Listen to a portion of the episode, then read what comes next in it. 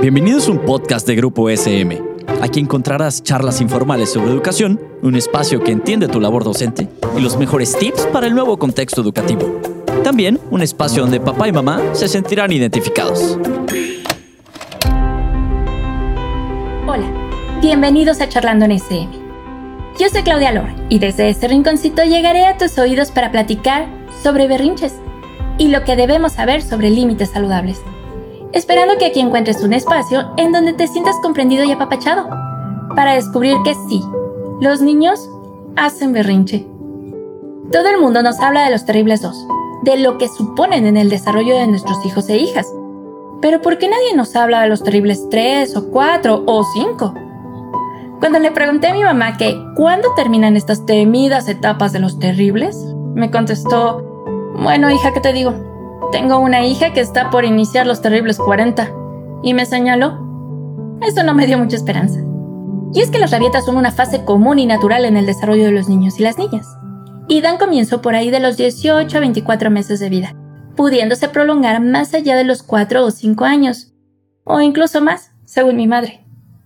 Pero también son numerosos los expertos que afirman que durante toda nuestra vida podemos experimentar de nuevo esta emoción, aún siendo adultos sintiendo cómo nos recorre el cuerpo como si de fuego se tratara, costándonos a veces controlar nuestro enfado y sintiéndonos que estamos experimentando una rabieta. Sí, aún teniendo 30 o 40 años. Vaya, mi madre tenía razón. Esto se debe a que la gestión de emociones se vive y se adquiere diariamente. Poco a poco vamos integrando estrategias para comunicarnos mejor, aprender a calmarnos, empatizar con los demás mejorar la capacidad de escucha, de asertividad y negociación, aprendiendo así a ser más flexibles y a convivir en sociedad. Por esto mismo, debemos tener en cuenta lo importante que es aprender a ayudar y acompañar a nuestros hijos en la gestión de sus emociones durante toda su infancia, ya que lo que ellos adquieran en esta etapa tan significativa en su desarrollo les proporcionará herramientas para la gestión de sus emociones por el resto de sus vidas. Hablemos sobre ello. Recuerdo aquel día, cuando mi hija tendría algo menos de dos años. Decidió que no quería subirse al carrito del supermercado y montó un berrinche tan dramático digno de un premio Oscar. Justo en medio del pasillo de cereales. Vaya. Otra mamá que con su precioso bebé iba caminando, me miró a la cara de vaya madre. A lo que yo le respondí con mi mejor mirada de ya me contarás, ya te tocará. Y seguramente te ha pasado. Y has mantenido en la mente todos esos consejos que te dan de ponte a su altura, habla de forma clara y tranquila, dile que le amas aún en sus peores momentos. Cuando el niño o niña están pataleando en el suelo porque quieren ese juguete que de comprárselo quedará abandonado en el cajón de juguetes más pronto que lo que les duró el berrinche. Uf, esos consejos. Nada más lejos de la realidad. Tus órdenes en saco roto. En plena rabieta, tu hijo no te hace ni caso ni entiende de razones. Intentas levantar al pequeño del suelo, pero empieza a dar patadas y se resiste como gato panza arriba. Tu tono de voz va en aumento, comienzan los cuchicheos y las miradas de reprobación a tu alrededor, o al menos eso crees. Te das cuenta del espectáculo que estás montando y te pones de mil colores. Finalmente, sueltas la temible amenaza. Ya verás cuando lleguemos a casa. Agarras a tu chamaco de la camiseta y sales con cara destemplada de la tienda casi casi huyendo. ¿Te suena conocido? Pues les tengo un mensaje de tranquilidad a los papás que se han visto en la misma situación. Hay que sentirse cómodo en lo incómodo. No es vergonzoso cuando tu hijo tiene un berrinche en la tienda o cuando grita en el pleno avión. Eres su padre o madre no eres padre de quien te mira. No nos avergoncemos de nuestros hijos. De hecho, probablemente deberíamos ser también un poco más amables y pacientes con nosotros mismos. Si pudiésemos expresar lo que estamos sintiendo y tener berrinches, o llorar cuando sentimos la necesidad, tal vez podríamos ser adultos más alegres y felices. Lo que me encanta es que la realidad es distinta a lo que estás pensando. El mundo sigue adelante mientras estás ahí parado con tu pleno berrinche de criatura. Como padres a menudo sentimos que todo el mundo nos está mirando y juzgando, lo que hace que reaccionemos en lugar de responder asertivamente a nuestros hijos. Como madre primeriza, entré en pánico cada vez que mi hija lloraba, para evitar las miradas y los juicios de la gente. Pero seamos honestos. La mayoría de la gente está demasiado ocupada con sus propias cosas como para notar lo que está pasando con ustedes. Así que empezando por ahí, vamos a relajarnos. Las rabietas y berrinches ya dijimos que tienen su máximo esplendor sobre los dos años de edad, a veces antes, a veces después, y sin límite superior de tiempo. Vamos, aceptemos lo que dice mi madre. Los adultos también hacemos berrinche. Los niños empiezan a identificarse como seres independientes, distintos, y a la vez que se produce esa toma de conciencia, empiezan a surgir mecanismos de reafirmación. La oposición o la insistencia son algunos de ellos. Y cuando no funcionan, el niño llora, berrea, patalea, se tira al suelo y te monta la escena que denominaremos la clásica de Marga López. Una etapa natural, normal e incluso hasta saludable. Es demasiado pequeño, no es capaz de manejar sus emociones y menos emociones tan intensas. Hasta aquí la teoría está padre, ¿no? Pero, ¿en la práctica qué? Manejar a un niño en medio de una rabieta no es nada fácil. Y un consejo que puedo darte es, trata de identificar la rabieta un poco antes de que se produzca.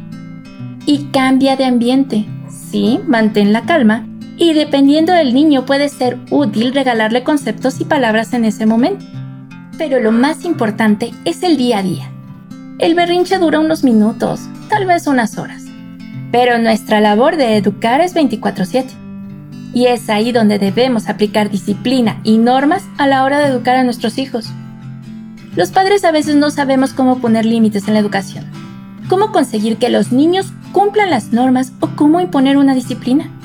Muchas veces es difícil para los padres encontrar el punto medio entre ser un padre autoritario y ser un padre permisivo. Los extremos en una educación nunca funcionan.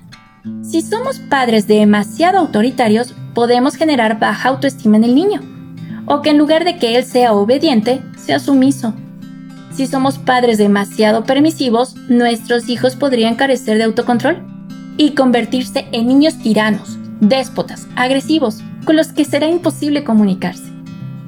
Lo ideal sería que fuéramos padres con autoridad para lograr un perfecto equilibrio entre la autonomía y la obediencia, generando así experiencias positivas en la familia. No hay duda de que todos los niños necesitan esos límites y normas, pero ¿por qué son realmente importantes en su educación? Todos los expertos coinciden en que los niños necesitan que les demos límites, y te voy a explicar por qué. Los niños necesitan una estructura sólida a la cual aferrarse, un modelo de conducta adecuado para seguir y orientarse. Los niños necesitan límites para protegerse de los peligros y riesgos. Ellos deben de aprender, por ejemplo, que si acercan la mano al fuego pueden quemarse o que al saltar desde un lugar alto pueden herirse y hacerse mucho daño. Los niños necesitan saber hasta dónde pueden ir en su conducta, porque de lo contrario podrían convertirse en niños tiranos. Además, la ausencia de límites podría potenciar la pasividad y apatía en el niño.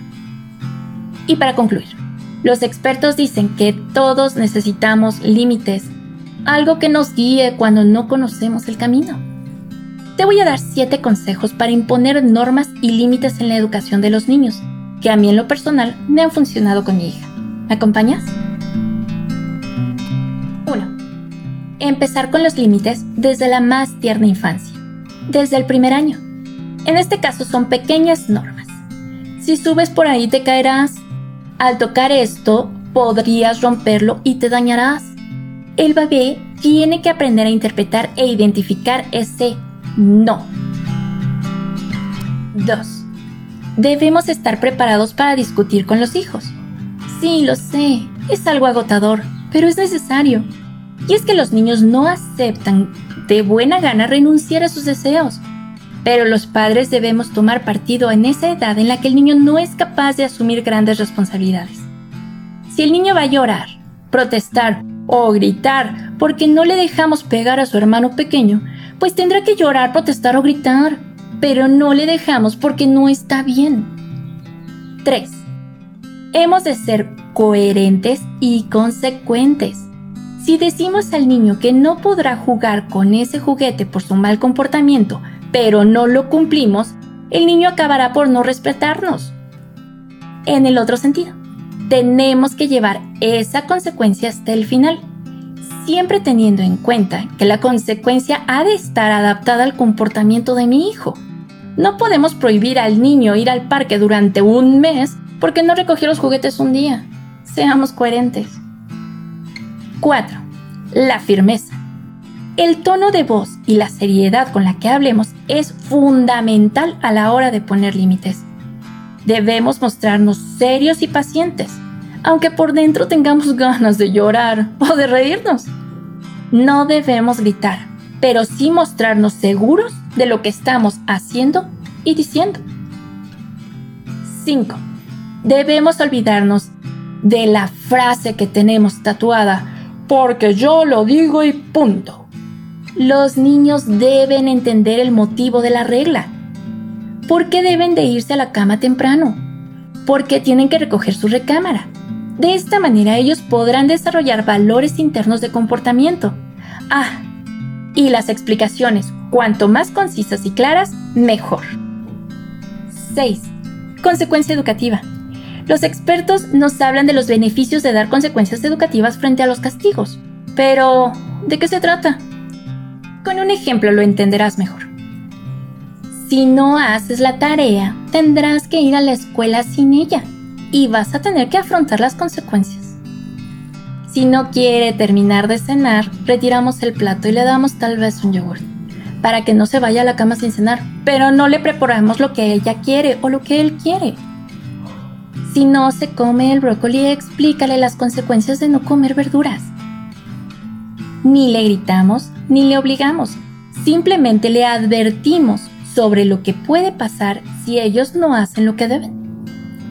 7. No ceder. Cediendo solo agravamos y, y, prolongamos el problema en el tiempo. Esta es nuestra norma y así has de hacerlo. Estemos seguros de que lo que estamos haciendo siempre, siempre es y será para el bien de nuestros hijos para que crezcan felices.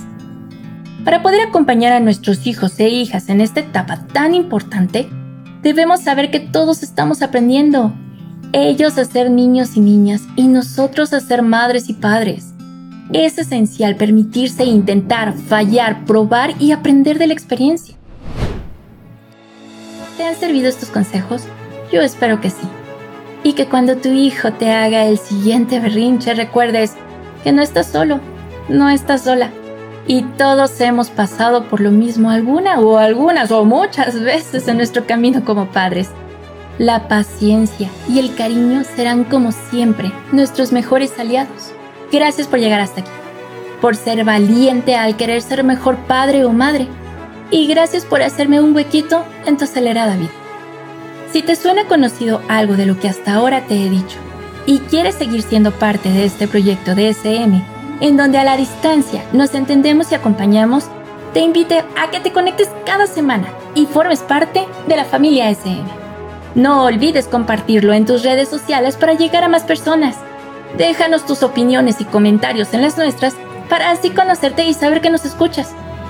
En el siguiente podcast hablaremos sobre el uso de redes sociales y descubriremos sus peligros y cómo evitarlos. Besitos de luz. Hasta la próxima.